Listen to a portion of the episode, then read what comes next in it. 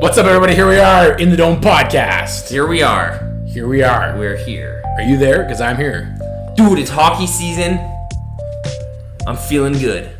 Okay, Well, I don't know if I'm feeling good. I'm feeling less depressed. we had a split spot, split squad game two nights ago. Yeah. We got a preseason game tonight. We got a we had a win and a loss. We split the split squad. We we won the rookie game. We won the rookie game because those rookies, the baby flames, came to play. Except for Mark Jankowski. But they came to play, looked good. Cam Talbot kind of sucked, but whatever. It's preseason. Who That was, cares? that was rough. It's kind of rough. That was rough. But again, preseason. Who cares? Preseason, nothing matters. In preseason. I don't know. Okay, I do we need to do we need to address the people who booed Talbot?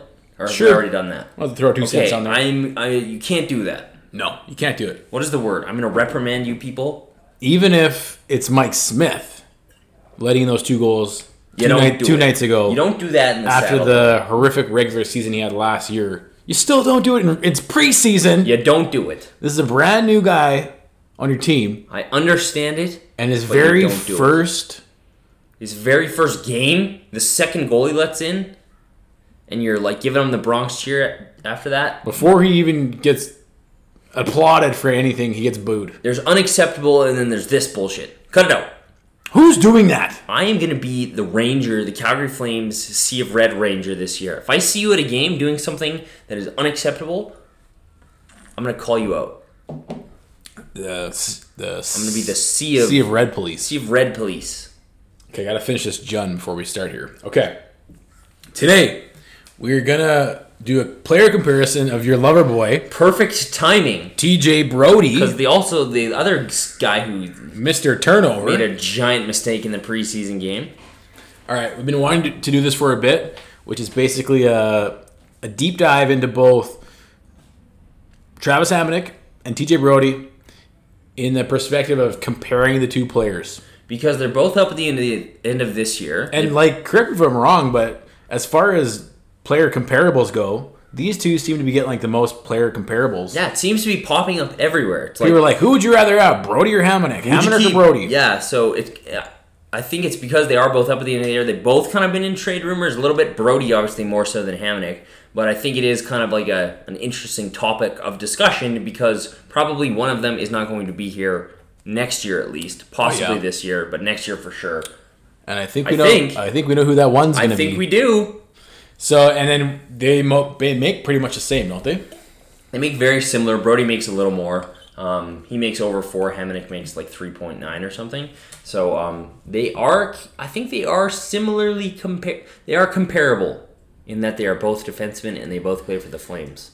And wh- what's going to make this most interesting is that you've been a staunch defender of TJ Brody. Have I? Yes.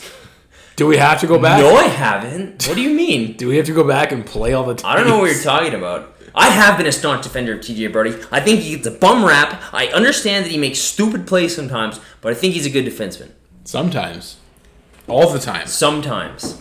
I have like super hearing in this. Okay, most of the time. Okay, so he's again. We've, we touched on this with Noah Hannafin, and I call, I said Noah Hannafin suffers from TJ Brody syndrome, where it's like, okay, he's a good player, but once in a while, it's like, what the hell are you doing? Similar with TJ, we just saw another, yet another example of it in the preseason loss to the Canucks. Like literally, it was so hilarious because I was watching that game, and I'm knowing we were going to do this podcast, and I'm like, man, does he look good? He just looks so good, so solid, makes some great plays. There was even one play right before he turned the puck over. He like keeps it at the blue line with his skate between his legs, makes a nice play, sets up Johnny Gaudreau for a nice little chance. I'm like, fuck, he's good.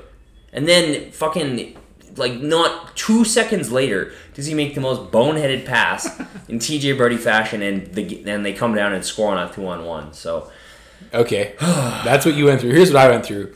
Okay, I'm gonna try and like just wipe the slate clean, clean here. Give Brody the benefit of the doubt. Let him play a new season. It's a fresh start. Yada yada yada. And then he goes and does that. And I can't. But I he can't was get so over good it. the rest of the game, though. it doesn't matter. You It's ca- like he and J- he's the Jake Gardner of the Flames. you lost the game for your team when they should have won. well, I don't know. Anyways, okay.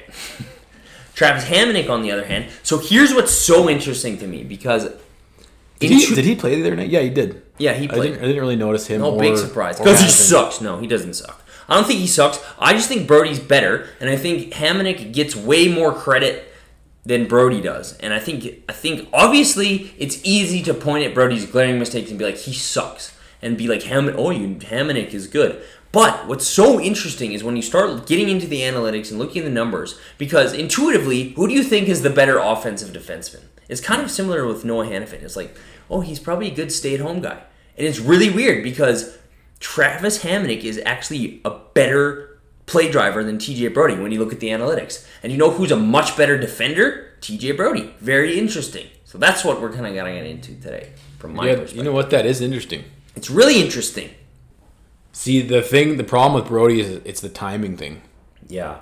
Well, so the what do you mean? Like, well, what I mean is, Mm. Like, like, sure, he can play good, mistakes he can at play bat. well, yeah. But when, you know what, if you're making those mistakes at, you know, not a crucial time of the in the game, preseason, maybe sometimes not in. Yeah. yeah, if it's just preseason, or even like if it's in the game, like early on in the game, and you know whatever. But, but his mistakes, they just seem to always turn into Yeah. to something bad. Always has those glaring mistakes. Like it's just like, god damn it, could it be any worse of a time right now? And I don't know. You you'll probably have different numbers than I do on his player scorecard th- today as we go Yeah. through this, but they're not like I don't know. They're not close. I just think I just think with TJ, I, I think I feel the need to defend this guy because everybody shits on him all the time, and it's like he's still a top four defenseman. Like people are like, let's just get rid of Brody. He stinks. It's like no, he's a t- Wills. I was even having to agree, agree with Derek Wills the other day on the radio because he's like, you don't dump a top four defenseman is a salary dump, and I was like, totally agree. It's the only thing I've ever heard him say that I agree with, but. That's kind of where I feel the need to step in and be the leader of the TJ Brody fan club. Now I may have a different perspective of what a top four D man looks like, but he's in my opinion he's not a top four D man. Top 4D, baby. He's He's a I'll, you, what, He's, he's what- been one half, as much as you say, like Giordano is an unbelievable machine, he's been one half of the best defensive pairing of the last two seasons. Well, the last season. And then before that, before Dougie Hamilton, when he was playing with. He played with Gio. Yeah, he did, before Dougie was here, right? Yeah. yeah. Um, so he's been one half of the. Literally one of the best pairings in the NHL. So, um, again, Gio is n- probably 80% of that, but I mean, he's still been able to get it done. So- Well, and I think you know you've been pulling up stats as of recently, his with or without you without Geo. Well, he struggled away from Gio last year, and I mean the the year he and Hamonic played together, they both sucked. So I don't know. It's hard. It, again, like I totally get it, where it's like you watch the games. If you watch the games, you watch TJ Brody make a lot of stupid mistakes. But I think he does get a bu- a bit of a bum rap because I don't know. I just I wouldn't be trading him for a bag of, bag of poxes every week. He's not as expendable as people think. I, I think. Well, yeah, there's there's definitely value you can get coming back the other way. I feel like no question he's an NHL defenseman, a legit NHL defenseman. Yeah, and I mean, like Toronto is going to be willing to give up Nazem Kadri for him, so it's just like he does have. You always say he has perceived value. Yeah. I think he has. I think he has real value, even though again, Well, it's not yeah. And I think honestly where where he gets into trouble is when he's playing a top 4 role. I don't think he belongs there. I think he belongs in a second half yeah, you know of your that, defensive that- pairing. That's actually a good point. Like maybe he's better in sh- like maybe he would excel in sheltered minutes. I think he would. I think you would actually be able to maximize his value if you slotted him accordingly. yeah, on the third pairing. Yeah, cuz I mean like you shouldn't be out there in 3 and 3 overtime. Yeah, and I just I think okay, so just before we get into the player to player comparison, just one last thing on Brody. I think everyone's like, "Oh, we have Stone now. We can trade Brody." It's like, "No, you can't. Stone sucks. Brody maybe screws up a lot and should be down the depth chart a little bit, but they're not in any world comparable. You can't just slot Stone in for Brody and think everything's going to be all good. So Stone is terrible. Yeah. All right. I kind of like the looks of that Hamilton guy. Yeah, I know. I didn't even know who he was. I was like, Is he playing tonight? "Oh, no, he's not," which is kind of surprising. Yeah, that is kind of surprising. Yeah, I- he's he's looked good, and that's what I'm saying. It's kind of weird they signed Stone because like Davidson looked really good, this Hamilton guy looked really good. I don't know, it's kind of weird and out of the blue. Well, it's it's pretty it's total low risk. It's actually no risk 'Cause What? no matter signing Stone, Like like it isn't because whatever seventh defenseman you have is going to cost you the same amount of money. So whether he's on the team or not, doesn't, it doesn't matter. Stinks. It's like totally no risk. And I I it auto corrected on Instagram for the Yellison. It put Yeltsin. So I know his name's Yellison. Somebody corrected me, and he I went to his page, and he's like, it's a page devoted to a fan club for Yellisons. So it's all in Russian and shit. I know his name's Yeltsin. It was an autocorrect mistake. All right, let's jump in. Let's go, So, baby. Before I got a pop quiz for you. Oh shit. What do these two players, TJ Brody and Travis Hamonic, have in common? They are from the same. No, they're not. Shit, I was gonna say this from the same. Now, you gotta think a little Is outs- it like trivia? What is You this? kind of you got to think a little bit outside of the box. It's almost outside. It's a kind of I don't want to give it away, but it's outside of the hockey box. oh shit! They both are. Did oh, I, I went to a really dark place because I know Hamannik lost his dad. Well, and I think part of that dark darkness they went through is is the point of what they do similar now. So I'm on the right track. Kind of, yeah. Okay. And knowing you and your your fun, here's a fun quiz for you. Who who has suffered the most personal tragedy? So am I on the right path here? Okay, the answer I don't know if you got this as a listener, but they are both do outstanding work in the community. Oh yeah, no, they're both great guys. Yeah, no, totally. And but part of being on the right track is a lot of their And- community work stems from the struggles that they went through with their families. totally, they both have great charities that they like. Both. Fuck, you can't say enough about these two guys. Yeah.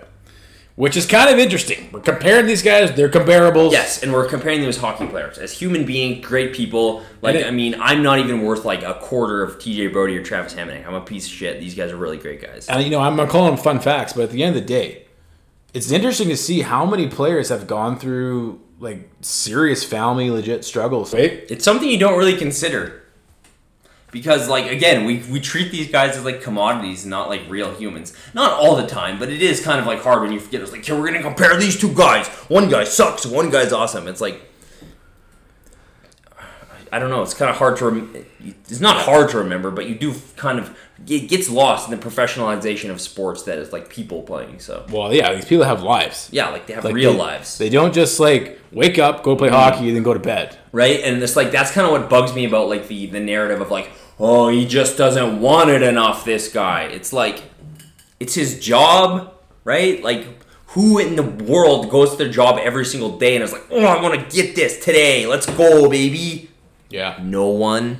And yeah, I mean, like I have a two year old, so it's I find it interesting to see these guys that are having kids. Yeah, that's interesting, and I And- think there's actually statistics on that somewhere. Well, Oh, I'd love to see that because I that- mean, look at it. John Tavares just had a kid right Yeah. before training camp. I'm like, holy fuck, bud. Look out, baby. heads up, bud. Like I don't know comes how these Johnny guys T. can like expect to perform at the level they, they have been Oh yeah. after having a one or two year old. I know Talbot's been through it with twins, so I don't know. There's, I think there's something to be said about when you throw kids in the mix. How do you like? There's no way that you can be as focused as you used to be. No, but I mean, their stats showing that they're better. I think kids. With kids. I don't know if this is true. Let's pull it up. Let's find that. I'll find I mean, it. It's gonna take some we'll time. find it sometime. Yeah. On like a live or something. All right, let's let's get right into All right, it. Hamonic Brody, baby. Here we go. Hamnick Brody. So what are the Brody, Brody Brody shoots left. Hamnick shoots right. Yep, lefty righty, but Brody does play better on the right side, apparently. Yeah, that's true. Um, both born in 1990. Really? Yeah, That's when I was born. Oh my god. We're I'm only old. two months apart. June seventh, TJ Brody. August sixteenth, three days before my birthday. crazy. So Hamonic was born in Manitoba. TJ Brody was born in Chatham, Ontario. Chatham, Chatham. he's a good minute. He's a good Ontario boy. Hamonic's an inch taller, coming in at 6'2", 205. He's a big boy. eh? He is, and Brody is 6'1", 185. He's a bit of a lightweight. I do want to preface this because I've been super critical of the Travis Hammonick trade. I like Travis Hammonick. Okay. I don't want people to think that I don't like Travis Hammonick. you just don't like what we gave up for I Travis. ju- we Hamonic. just gave up a little too much. That's all I'm saying. I really do like Travis Hamonick. So Travis Hamonic. So both were drafted in 2008. Travis Hamonic went in the second round, 53rd overall to the Islanders. Brody fourth round, 114th overall to the Calgary Flames. Fourth round, so that would be a Daryl Sutter draft. Wow, good job, Daryl. And then obviously everybody knows we acquired Travis Hamonic. What year? What year was that? 2017 2017 Yeah. for for a first round draft pick and a second round draft pick and a conditional second, which we ended up giving them. right. So yeah, not my favorite thing in the world, but You gave up a lot because I mean you gave up you. We just did a the example I used was like, okay, Yusuf Alamaki is a first round pick, Rasmus Anderson was a second round pick, Oliver Shillington was a second round pick. Those guys have turned out to be great players. Well, are showing signs of being great players. There's no way in hell you would ever trade those th- all three of those guys for Travis Hammonick or a player like Travis Hammonick. So that's all I'm saying is like they're just giving up way too much. And then you you'll always hear this argument that well, a draft pick it's not guaranteed they're going to turn in anybody, but then That just makes it like that's why you need so many draft Why you picks. need more. That's why you don't just give them away willy nilly. so we both share that stance. And man, like these guys really are similar. It's super similar. Okay, so let's look at their junior career. Okay. You want to start with Hamonic? Sure. Okay. So he played in Moose Jaw. 2006, 2007, he started with the Moose Jaw Warriors. Yep. They both they both started as 16 year olds. It looks like Hamannik played a half season in the WHL and then got sent down to I don't know. Do you get sent down in junior? to junior A. I guess so. probably or I don't know what what the story was there, but most likely maybe he either wasn't getting enough playing time and they said, you know what, you're just 16, go get some more, go Yeah, play I looked, more. I looked minutes. into it a little bit. I couldn't really find anything, but he, yeah, that's probably what it was. So he went went to junior A, Winnipeg Saints, the Winnipeg Saints. But then he went back to Moose Jaw the next year. So They- so basically, both players played five years yeah, five years of in. CHL hockey. yep, Brody in the OHL. They put up similar numbers. Mm-hmm. Um, bro, oh shit, Brody played for Barry. Was he there? No, he was too old. don't worry, I checked Oh, it. you I checked into Okay. it. Anytime we see a Barry Cole, we're like, did he play with Munch? Whew. Yeah, so confirmed he did not play Confirmed with he not played either with Rass Monge or or Rass. Rasmus. A little too old. But um, yeah, I mean these guys similar. I mean they don't score a lot. Yeah.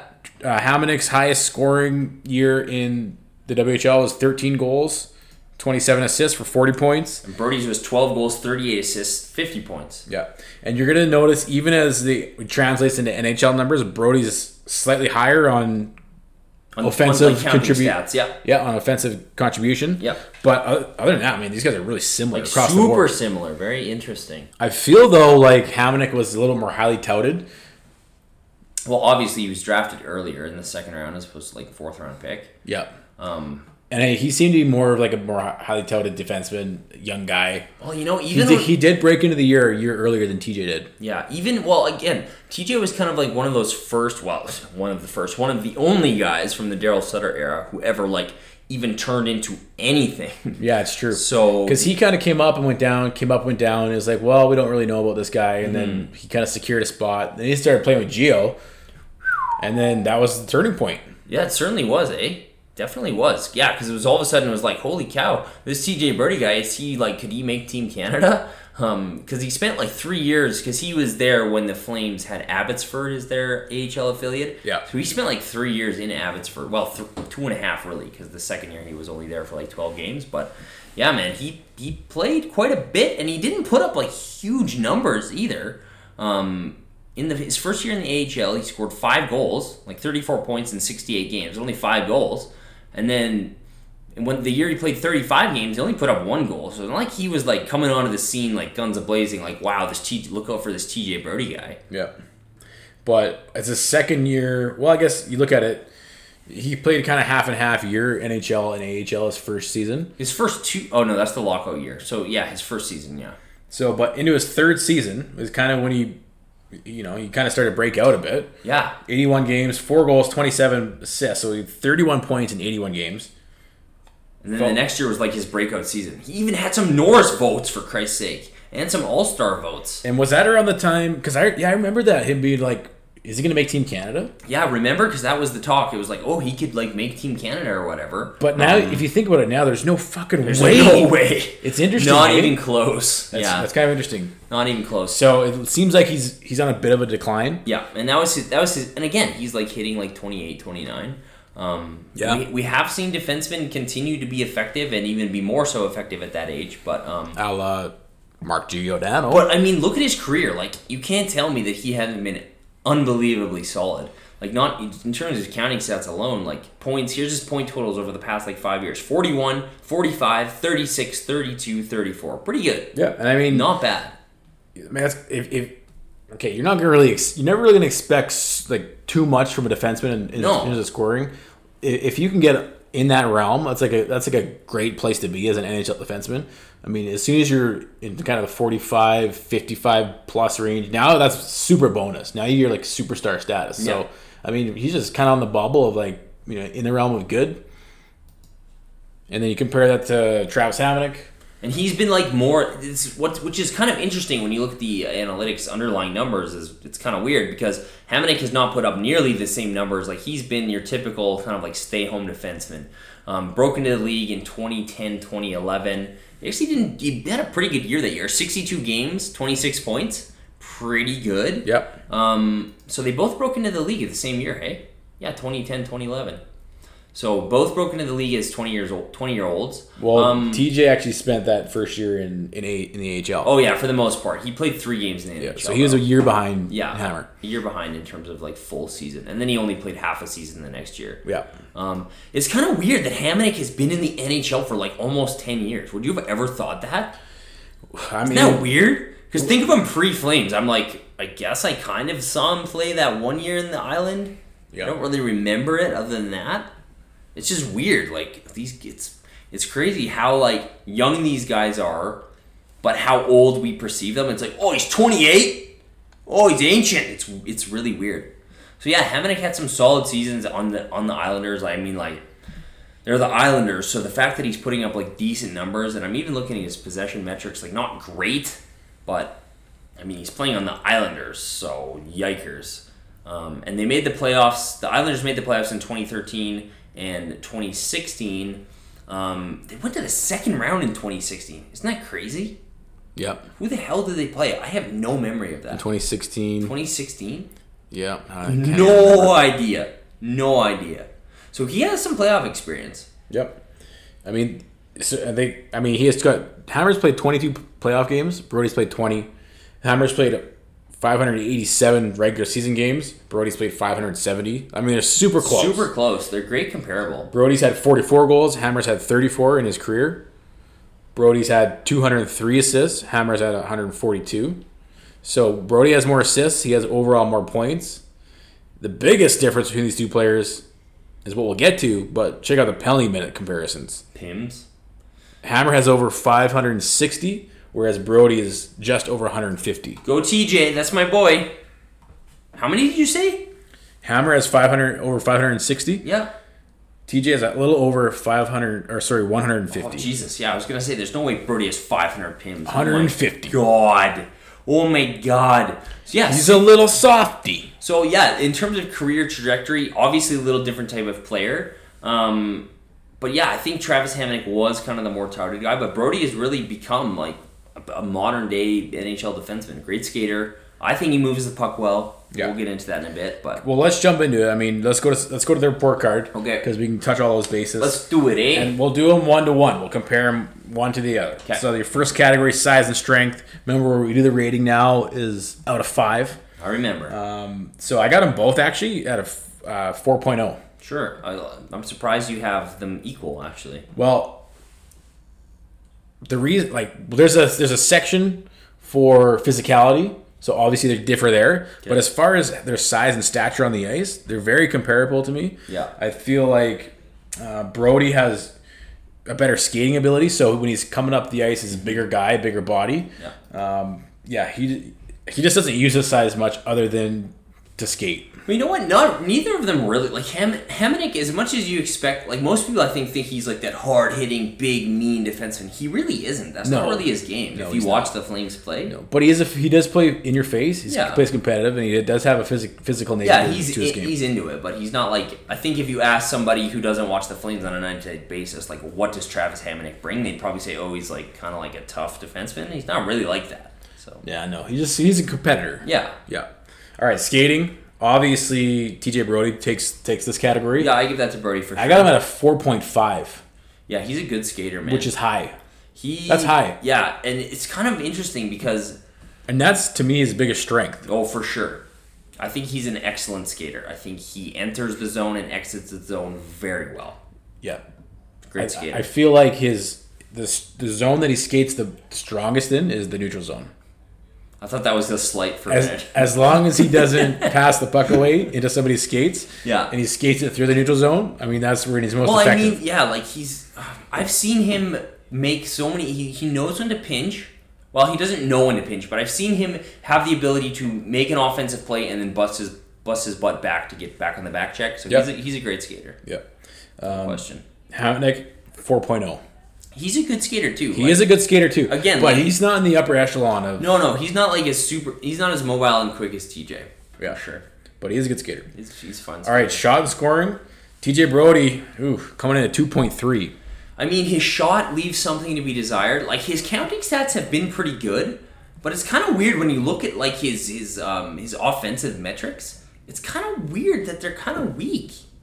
I I'm not surprised It's it's odd. He because does- he does literally pretty much nothing for me on the offensive side of the game. doesn't. She's not like he doesn't shoot a lot. Outside of what was it three years There ago? was that one. There was that one year where he put up what forty five. There was the back to back years where he put up forty one to forty five points. And he what's had- what stands out the most for me is the three on three overtime. When the three on three overtime became a thing, and he was always playing with Johnny Monty. Mm-hmm. Yeah. like that's when I was like, "Fuck, Brody's good." right? And then he kind of started to not be so effective on the three on three, and now it's like, okay, now what does he do?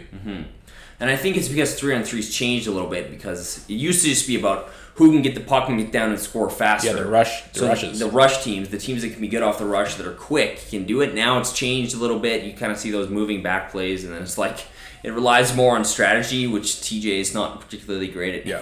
implementing. and I think probably part of the lower score is like he's definitely a pass first mentality. Yeah, for sure. Like he doesn't shoot a lot. Like he's not a volume shooter like Hannafin. Um, I mean, I'm just like even if you look at some of his like his his expected goals is is way lower than I would expect it to be. Even just like his Corsi four, like his shot attempts four, it's way lower than I would have thought for somebody who has put up like between thirty and forty points. So it's kind of it's kind of interesting. He's not he's not much of a he's not much of a shooter. And I'm not surprised. I'm a little surprised. just because like you know this is i mean it doesn't happen all the time but the analytics are definitely you know mirroring what i see Yeah, I'm a, I'm a And little don't see. surprised. I'm a little surprised he's not more of like an offensive play driver. So it's it's a little surprising to me, to be honest.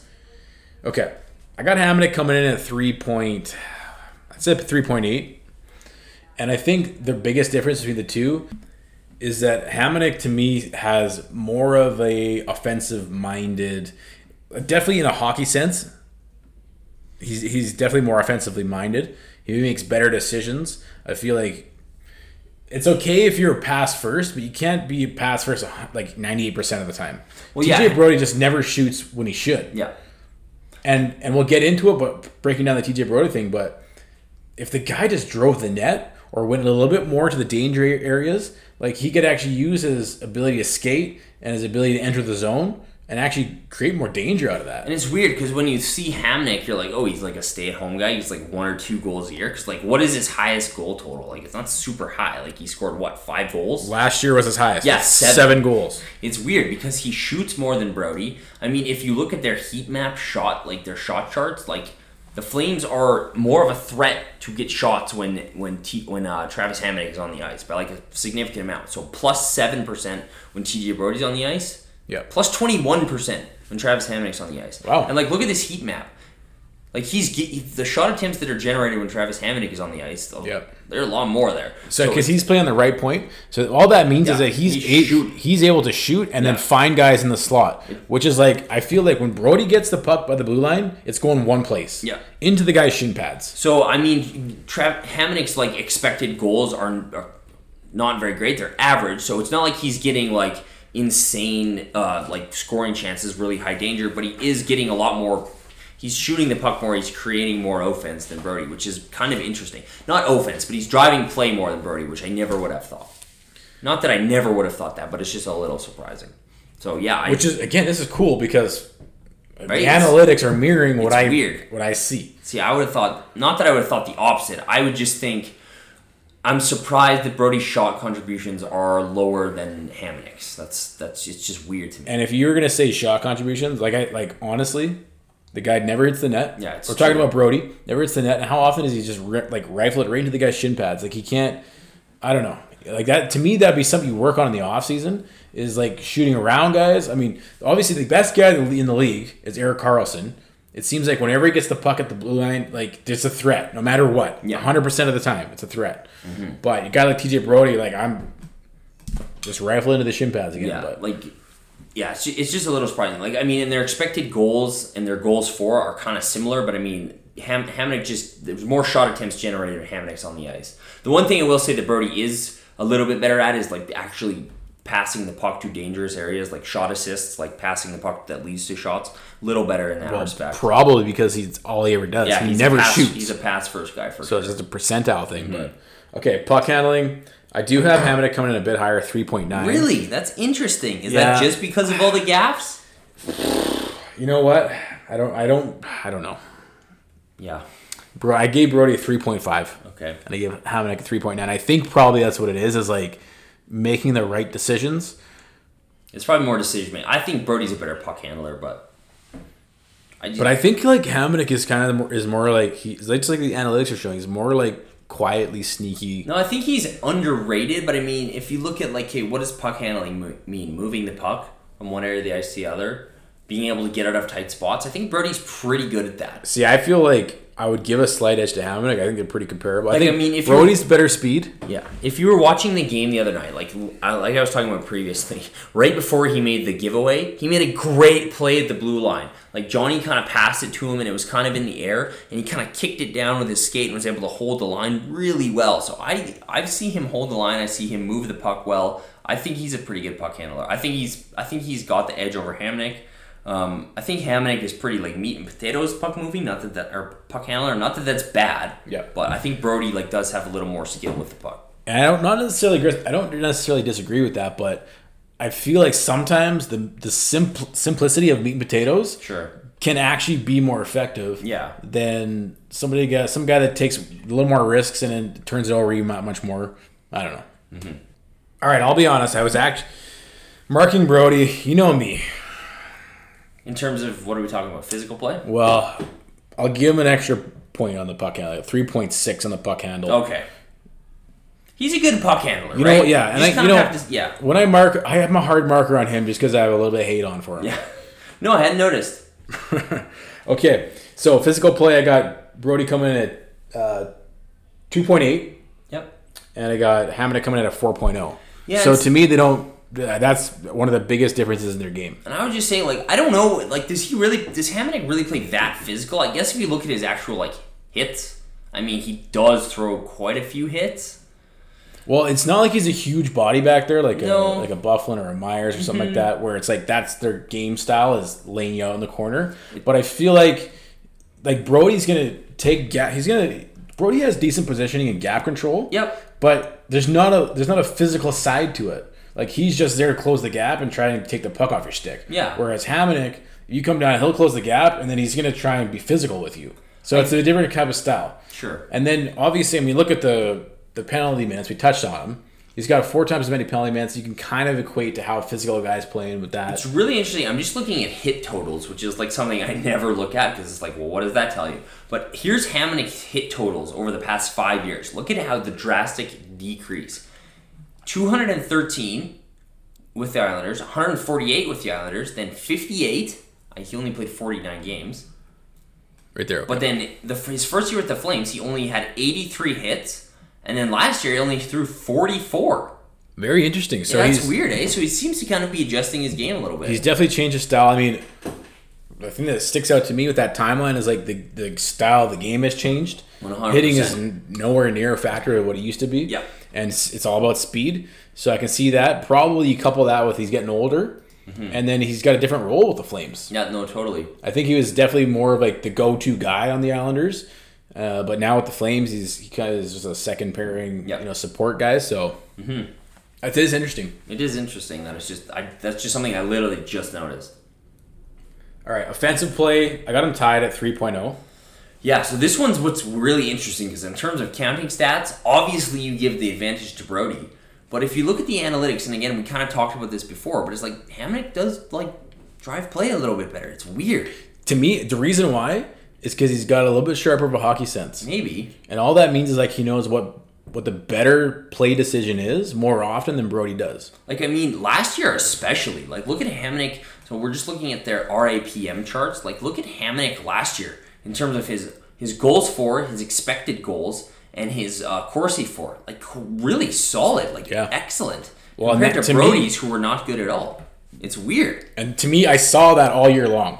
I saw Hamannik and Hannafin were solid across the board, and TJ Brody struggled.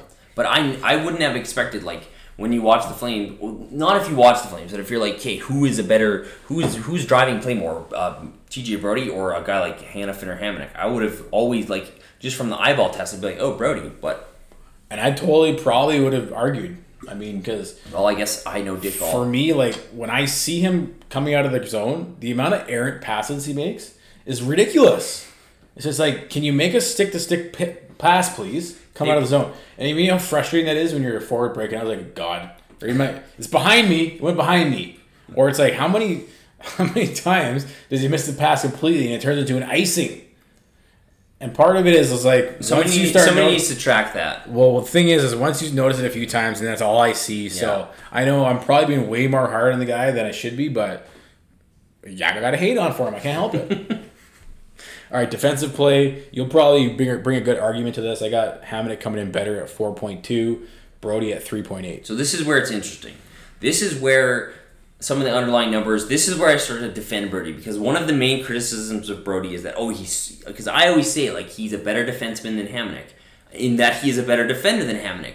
And it, it seems the analytics, the underlying numbers are kind of suggestive of that. Like, especially when, you, okay, I'll start with one thing. I'll start with entry defense. So you look at how TJ Brody is able to break up entries his breakups per 60 per 60 are in the 70th percentile in the league so breaking up uh, a- an, an attacking team's uh, entry over the blue line he's in the 70th percentile whereas Hamnick is like in the 40th percentile so big difference there Brody is much better bre- better if I can speak English today at breaking up entries and then the other thing like he's just he's just a much better entry defender so he doesn't allow the other team to enter the zone at the same rate as Hamnick So he does. protects his own blue line. Yeah, he's very good at protecting the blue line. Very good way to put it. Okay. And then the other thing that's really interesting is that his shot suppression.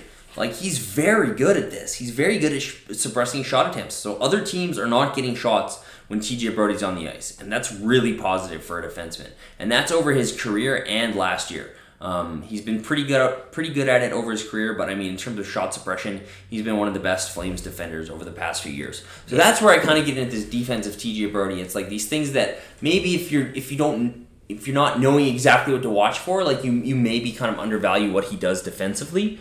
Whereas like Hamannik, um, his shot suppression career has not been great his, it was a little better last year. Um, his his his expected goals against was okay, but then the other thing I look at is okay when I'm looking at five on five unblocked shot rates against when T when TJ Brody's on the ice, the other team has a negative nine percent threat of scoring.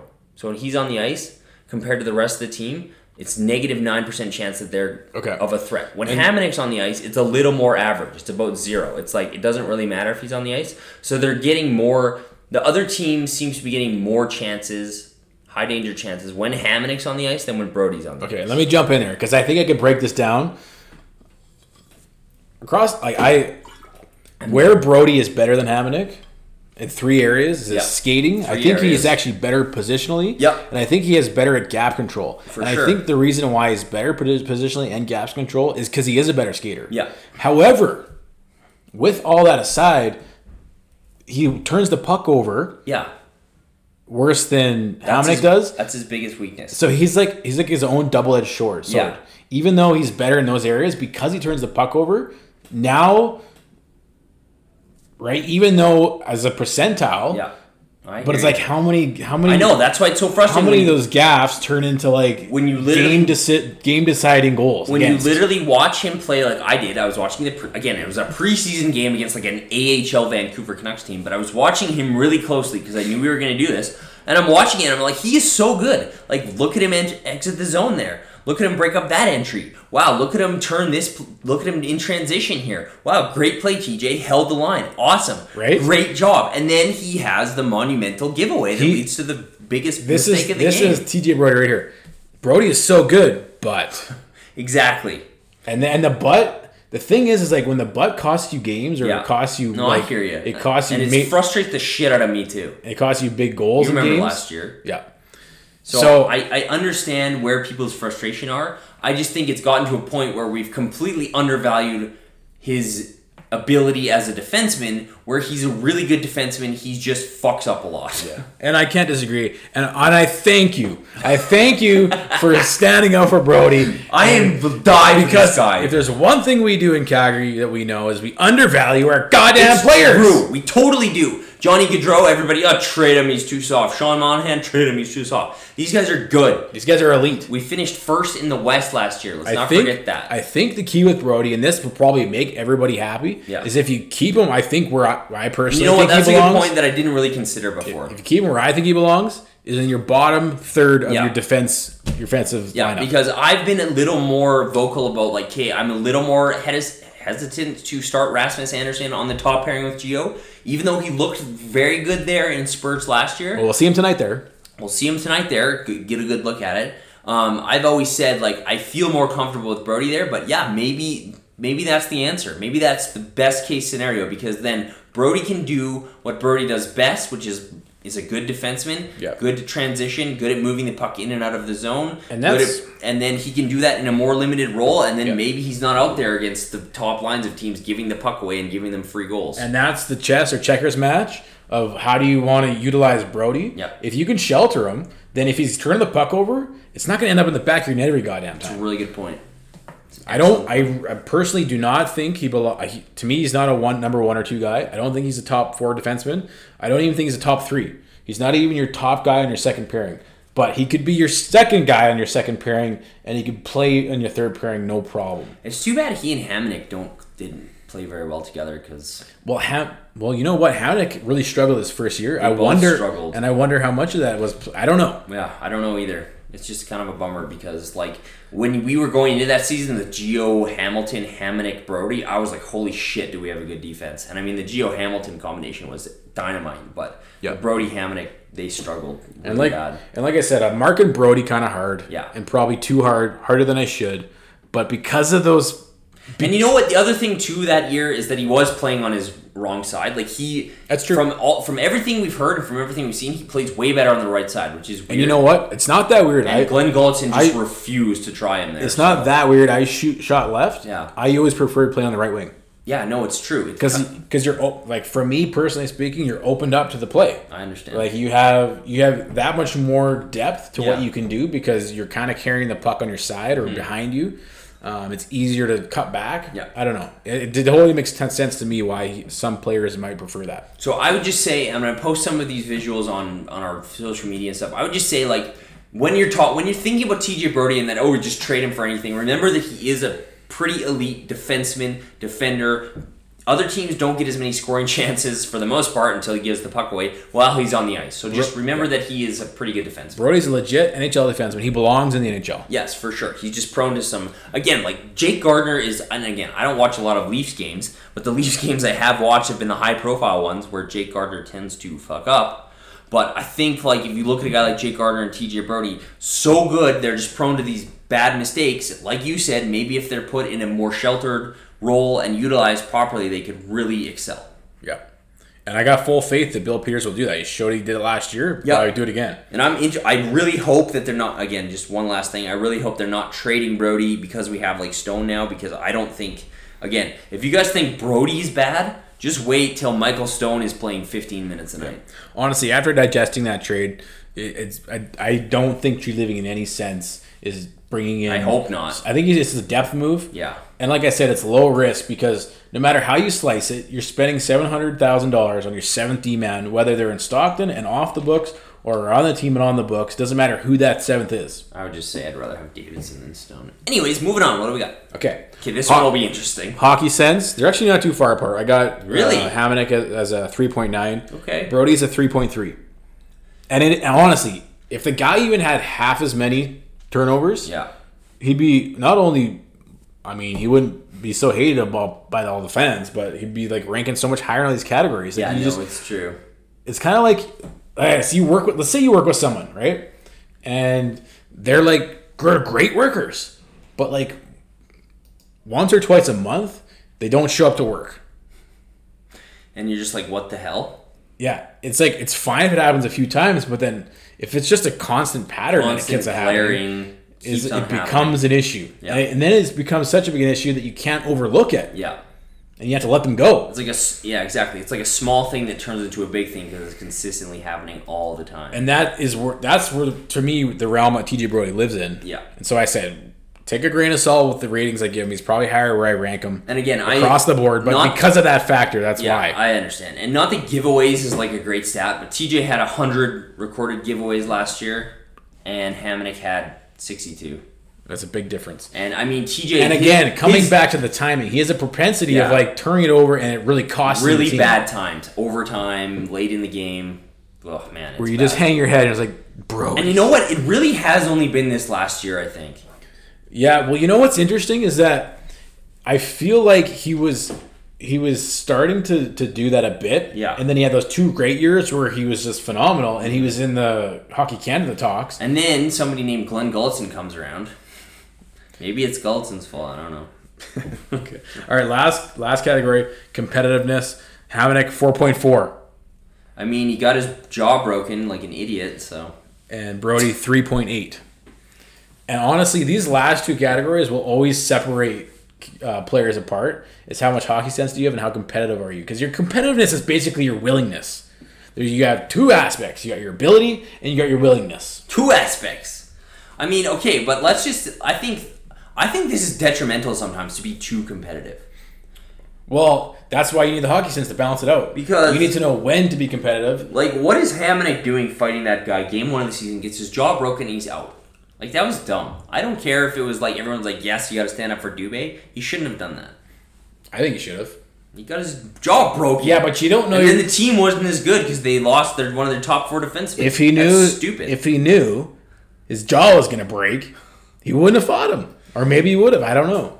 shouldn't But have done it. that, honestly, I Travis. don't mind it. He set a precedent early on, and then the rest of the team s- stood up for everybody else except for fucking Jankowski. as a Calgary, yeah, as a Calgary Flames fan, as a purely pure hockey fan, I like that. As somebody who's a little more analytical, it's like obviously you shouldn't have done that, Travis. That was dumb. But as a as a Flames fan, I'm I you don't lie when Tra- when Hamnick goes after him. Like go get him, Travis. But then afterwards, I was like, that's kind of dumb. So Well, yeah. Well, once he breaks his jaw, it Yeah. looks kind of stupid. All right, that's the report card. I totaled him up. Hamonic is uh, three, 35.2, and Brody was a 30.8. yeah, So he's coming in a little bit higher, and I'm like I said, grain of salt. Brody should be higher than I ranked him, but because of all the reasons why we already described, yeah. he's coming in lower. I would I would have Brody. I would probably flip that. I think Brody's a better defenseman, but I understand. Okay. All right. You want to jump in any more analytics? To, Nope, that's it. Okay, round that touch. up. Yeah, it's all good. let's go to strengths. do it. Let's do it. We've already touched on most of this, so let's give you Yeah. a bit of recap. Brody, great straight skater, can move the puck fairly well Yeah. when he's not turning it over. Uh, he's good. Always the caveat. He's good. At, that's the thing, though. But Yeah. he's good at doing the rush. And then I said, although he's almost useless below the circles, Yeah, it's true. like the okay with his with his size and his skating ability, I would love to see him drive the front of the net more often. It's true. Like how many times do you see him? Okay, he's got the puck on the rush, and then he's shoot it, and then shoot it when he gets there. Exactly. Because the only times that he does drive, he passes the fucking thing off. Yeah, I agree.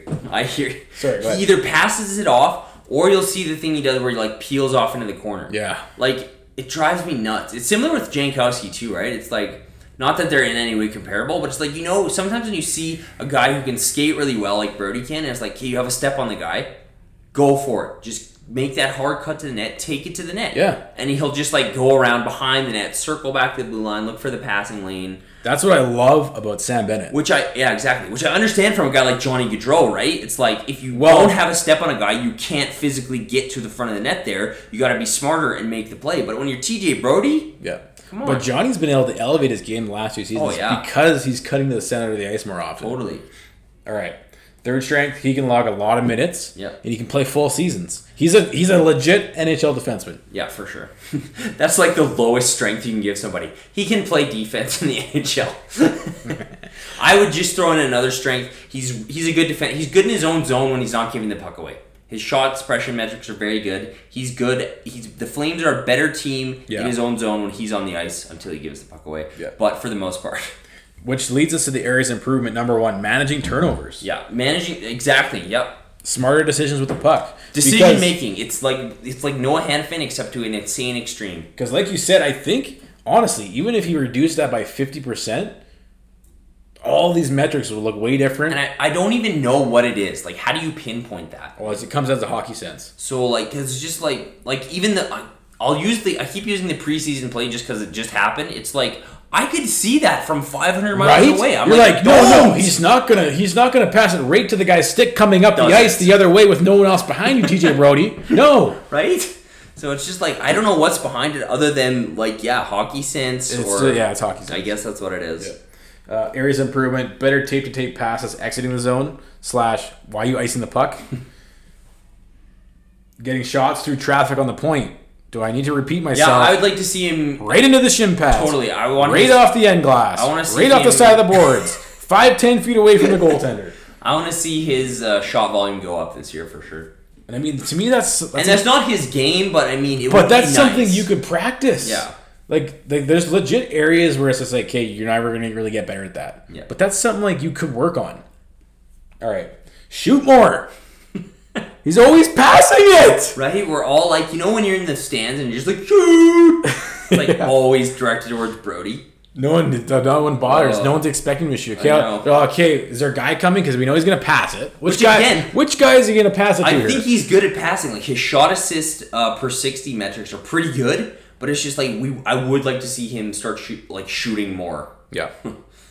I would say just be a bit more physical Yeah, if I'm nitpicking now. I don't. Yeah, like I don't think it's a huge part of his game, and I think he And the again. game and the game's changed, so yeah, and he is good enough in his own zone that I don't think he needs to be. And But he's a like good enough can you skater, can you but- think of like a big Brody hit in the last 7 years? Yeah, but I mean, he's still like that's not his game.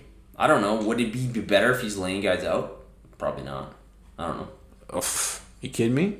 Laying guys out is awesome. It'd be awesome, but I don't know if it makes him a better key man. It's more fun for us. All right, all right. Uh, and then drive the net more. We covered this. Yeah. he's fucking big. He's got size He's got and size speed. and speed. Get off the offensive perimeter, bud. Yeah. All right, sorry to pick on you, Brody. Hope this doesn't break your confidence if you're listening to this. All right, um, let's go to Hamannik. Strengths. I think he's got a solid understanding of the game. He's a pr- he's a pretty smart player. Yeah, and on- and the defense, and I like him on the defensive side of the game as well. I think he struggles defensively. Um, for the most part, I think he was better last year for sure. But I think the pa- uh, again, I don't know. The first year is kind of a write off. That first year because Yeah. like boy did they struggle both both Brody and he. So Yeah, he really I wouldn't did put struggle. too much stock in that. He was better last year in terms of his like shot suppression metrics, just a, a little bit in terms of his career. And again, he played in the island, so like, geez, like how. Man, they were probably not the best of teams back then. No. So I think Brody is a better defenseman. I think Hamonic um, has shown the ability to be better, and he's not as good, but he seems to be. He was better last year for sure. So All right, Hamannik. He's one of those guys I feel plays within the fabric of the game, yeah, no, that's yeah. and he's physical when needed. I would say he needs to maybe chill it out a little bit. Just I, I Well, guess just I guess don't- it's just just the, don't get it's your the jaw one- broken. It's the one time I Okay, guess. but let's say he got one punch but didn't break his jaw, and he was back three days later. yeah, It wouldn't have made a difference. No, I- but just because he Yeah. he broke he I know I nitpick on that one, but and I he did suck. He and Hannafin got absolutely crushed in the playoffs. Like they got destroyed in their own zone, like absolutely atrocious. They were the worst expected goal players on the Flames, like by a mile. So they they sucked in the playoffs pretty bad. All right, I got him showing up in, in big moments.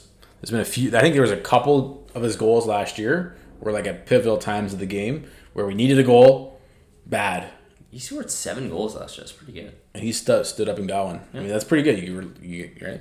And the last one, leader. He's a leader and a great teammate. And he's yeah, he's a gr- it's true. He's a great guy, and they're both great guys. But Areas for improvement for ha- uh, Hamonic. Shot threat from the blue line, shot and threat from the blue line. He's another one of those guys where it's like, man, uh, he he's definitely more of like a volume shooter. He throws pretty much everything at the net, I don't mind that ever. which is okay, but he's not getting like super high danger chances. Like I want to see these guys up their threat. Yeah, Like you should watch Eric Carlson. Anytime he gets the puck in the blue line, I'm shitting my pants. Literally. I hope not. All right. Maintain foot speed as the game gets younger and faster. Yep. And again, we haven't. I think he's an underrated skater. Like again, when you look, he's a bigger guy. Like he's what two hundred five. Yep. I think most people would expect him to not be as fluid and fleet of foot as he is, and he's a pretty good skater. Ooh, fleet of foot. Fleet of foot. Look at you. Is that an alliteration? fleet of foot, fleet of foot. So yeah, I think I think I hope he can keep that up. He's gonna need to. Other areas for improvement. I just have the one other thing I kind of noticed was his entry defense and gap control. Not Yeah. the best I've ever seen. Yeah. So he could definitely improve on that. I don't know if that's a systems thing or what, but Yeah, one last thing on Brody. Um, I feel like even though he's a great skater, his skating hasn't really been able to translate too much into putting offensive numbers up. that's what's a little surprising is the numbers are a little lower than you would But I expect. but I think we pinpointed why because he's Yeah. staying on the perimeter, he's not shooting enough. Anyways, Yeah, I think yeah. He's not he doesn't shoot enough for sure. It's just it's just a little surprising with a guy with his skill set and playing with Giordano and I know he doesn't get much power, power play time and I don't think he should Yeah. because that's not really where he's good, but it's just a little surprising that his counting stats aren't like like his last 3 seasons, 36 points, 32 points, 34 goals or 34 goals, 34 points. Like his last 4 years of goal total, 6649. Like that's that's quite low for what I think most people expect TJ Brody to be. yeah, I mean you expect a little bit more. Yeah, like you expect probably in that ten goal range. I'm pretty sure we pinpointed why it's yeah. not happening. No, it's for it's true. All right, what do we expect from these guys this year? Okay, it's, it's kind of interesting because we I don't even think we expected Birdie to be on the team this year. Like, did in March? Well- if you had said- told me in In April, theory, he should be because we traded for him, but the trade got declined by Nazem Kadri. yeah. So screw you, Nazem. And you know what? I don't think that trade would have been as like mind like world art altering as most people like. Because what would it have done? Well, we would we would Is Kadri really that gonna With- solidify your lines that much? with Valimaki going down, we realized shit. exactly. It was probably We, a need- we blessing. actually need more depth than we do. Like, look at the depth we have up front. I know. we have more depth up front than I think we under than we think we think. No, for sure. And these guys can develop like Dubé. Let's see, if Dubé can even develop a bit more. Again, like if we said like He's going to be just as effective, if not more, than Right. Nazem Kadri. if two of three, even if one of three, if Bennett Mangiapane or Dubé breaks out, like Yeah. holy cow, look out. Yeah. Because that would be they, this team becomes an instant big time threat if like even one of those guys breaks out. Yeah.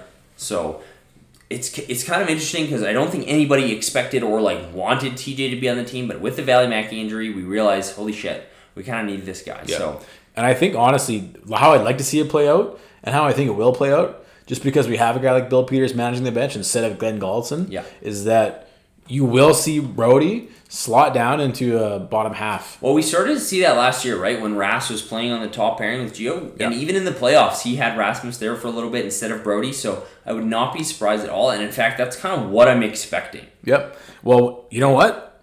Brody got a chance to play with Geo last game. Yep. Now Rass is getting a chance tonight. So coaches are already starting to make notes. It's true. And honestly, I feel like that's what I expect. That's what I'd like to see. And I think that's what should happen. Mm-hmm. And then what do you think? Does he make it?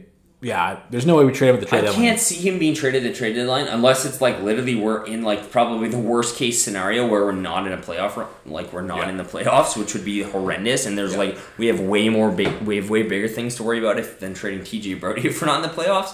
But I mean, I can't see him being traded unless Valimaki, unless he's, I think you've said this, unless he seriously continues to decline quite a lot this year, and Valimaki's return is expedited and he comes back sooner than expected. Yeah. I don't see him being traded. It's very unlikely. It'd be it would be a weird situation if it were to happen. Now, with on the same vein, do we re-sign him?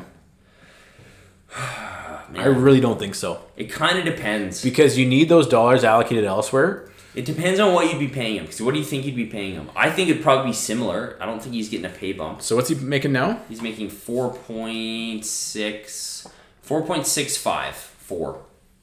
I think he he probably earns a lot less, three point eight maybe. I think he's probably in like Depending the on where he four goes. range. See if he, he's gonna he's a Market UFA, value, you He's a never UFA, know. right? Yeah. So he's he's gonna get more elsewhere than if staying in the Flames. He might choose to stay in the Flames, but I don't think Treliving is gonna pay any more than three point eight mil. I don't think so either. So maybe you maybe you see him back. I think I doubt it. I don't foresee both of them coming back. no.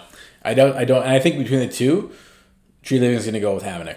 I think Tree Living will go with Hamannik. That's based before the season starts, so we'll see what happens this season, but Yeah, I would personally go with TJ, just because his skill set I think is a little more helpful in today's game. And again, if you play him on that third pairing, if you rolled out for like the next few years, Geo Anderson, Hannafin, then maybe somebody graduates up there. Maybe Val Mackey's there. I know they like to do lefty righty, but I don't think that's really going to be a huge factor when you're totally working out your defense score. I would personally prefer TJ a little bit, but I think Hamannik will be the guy. Yeah, I agree. I, th- I think he will. I, I just the other thing with Hamannik is like I don't know. I don't want to be go all Eric Francis here. Is Calgary like does he? Because I think he probably still wants to be here. Because when he was traded from New York, it's because he requested a trade to be closer to home, which Yep. is in Manitoba. He's super happy being in Alberta. so if Winnipeg comes in with a huge offer, does he say no? I don't know. Uh, That's just the thought that crossed my mind. I, I don't wanna- doubt it. I don't want to be all Eric Francis. The on you last guys, thing these but- guys want to do late in their career is Yeah, keep it's moving true. around team to team. So if I had to bet, like you said, it's probably Hamannik, which I'm fine with. Yeah. I'm totally fine with that. And I like, so he makes he makes three point eight right now. He's probably looking for a bit more, don't you think? yeah, and I don't know. dep- I guess it really depends on how his seasons go. And it's gonna be I in- think he's pretty fair value to what we're paying him now. No, great value right now, three point eight. so he might get a slight pay increase. It's kind of weird because like after we've seen all these RFA signs, and I posted a thing on Inst- uh, Chris Johnson was on the fan talking about the new TV deal coming up for hockey, Okay. and it's gonna be like he was saying it could be almost eight times the value. So Well, it should be. It literally could increase. Yeah, no shit, it should be. Like, they're lagging behind.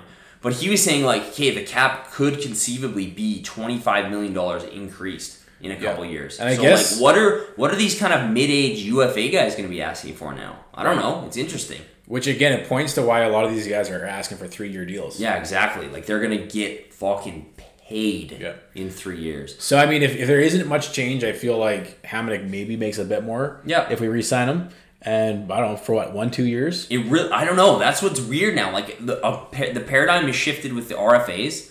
So I don't know what it's going to look like with these guys who are like 29, 30 as UFAs. It's going to be really interesting. If in a perfect world, I'd say you sign to like what an eight million dollar two year deal. That'd be okay with me. But who- is he going to want two years? I don't know. Yeah, I think So- I don't know. I've I'm starting to see some of these older guys. They don't mind taking. Yeah, one, they two-year don't mind. deals. Yeah, no.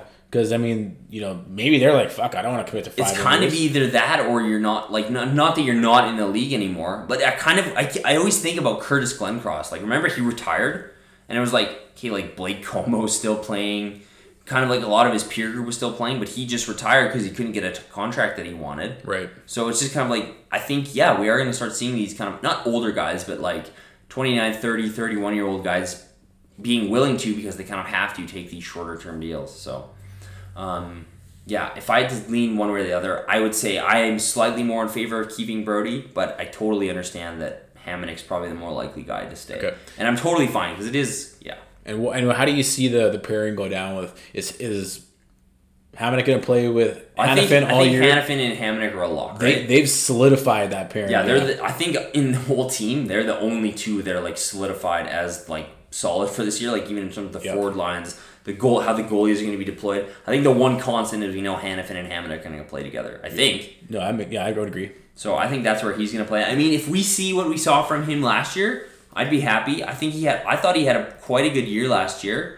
Um, I think he and Hannafin can be better and should be better in their own zone Yeah. but they were better than they had been previously in both of their careers. So I I think well I think they're like kind of like the stable what is the word stable Reliable. reliable. We know what we're getting out of both of them. We know what we're getting from that pairing. We just like them to be a little bit better defensively. yeah. And yeah, I think they're going to be a relatively solid pair next year. All right, I'm going to rip through these get to know your player things. We Get got to know. TJ Brody. We already said grew up in Ontario, uh, family farm, and his cousin was diagnosed with cystic fibrosis as a child. Underwent a life-saving double lung transplant surgery in 2011, um, and ever since then, Brody's had a a big involvement in the whole cystic fibrosis Canada and um, skating strides for cystic fibrosis communities. 2014, he started that charity. And Hamannik, as many of you know, lost his father at a young age. Probably not. Not that there's like a competition among um, among charities, but Travis Hammonick's charity is pretty cool. What's the name of his charity? Um, it's the D Partner Program. Um, he even started it back when he was with the Islanders. Essentially, it hosts a, a, a kid who's lost a parent at a home game. It's pretty cool. You've seen this a lot. Um, he he even did one for a guy I know. His kid. They live in uh, California now. Brought a kid to the San Jose game. It's pretty awesome. So Man, that's so cool. two really solid guys. Doing That- some That- fantastic like work. that's that's pretty remarkable. And you know because what? There's nothing I, I honestly, as a kid, I couldn't imagine Oh, like losing a Jesus. parent. Oh my god. So for him to be reaching out to that community and being a, a kind of a s- you know a shining star in a really dark And one thing that we do kind of undervalue, well, I don't know if we undervalue it, but in in the community with the Flames, they do a shit ton of community work, the Calgary Flames. Yeah. Like I know it's just like it's hard again, the professional sports organization, these guys make millions of dollars, but I mean, that is one of the core values of the Flames that I really like is that they are so involved in the community. It's kind of like a hallmark, hallmark of the team. Not that other teams aren't, but it's just when you can see it firsthand and you see what these guys are doing, it's pretty it's pretty fucking awesome. So bringing it back right to where we started, these guys are pretty comparable, right? Not only in their hockey careers, but not only not only on the ice, but off the, Off ice. the ice as well. Yeah, And a I couple, couple of great, honestly, a couple of great guys. great guys great guys and i hope i really hope we can win with both these guys on our team i want to win the stanley cup this year so bad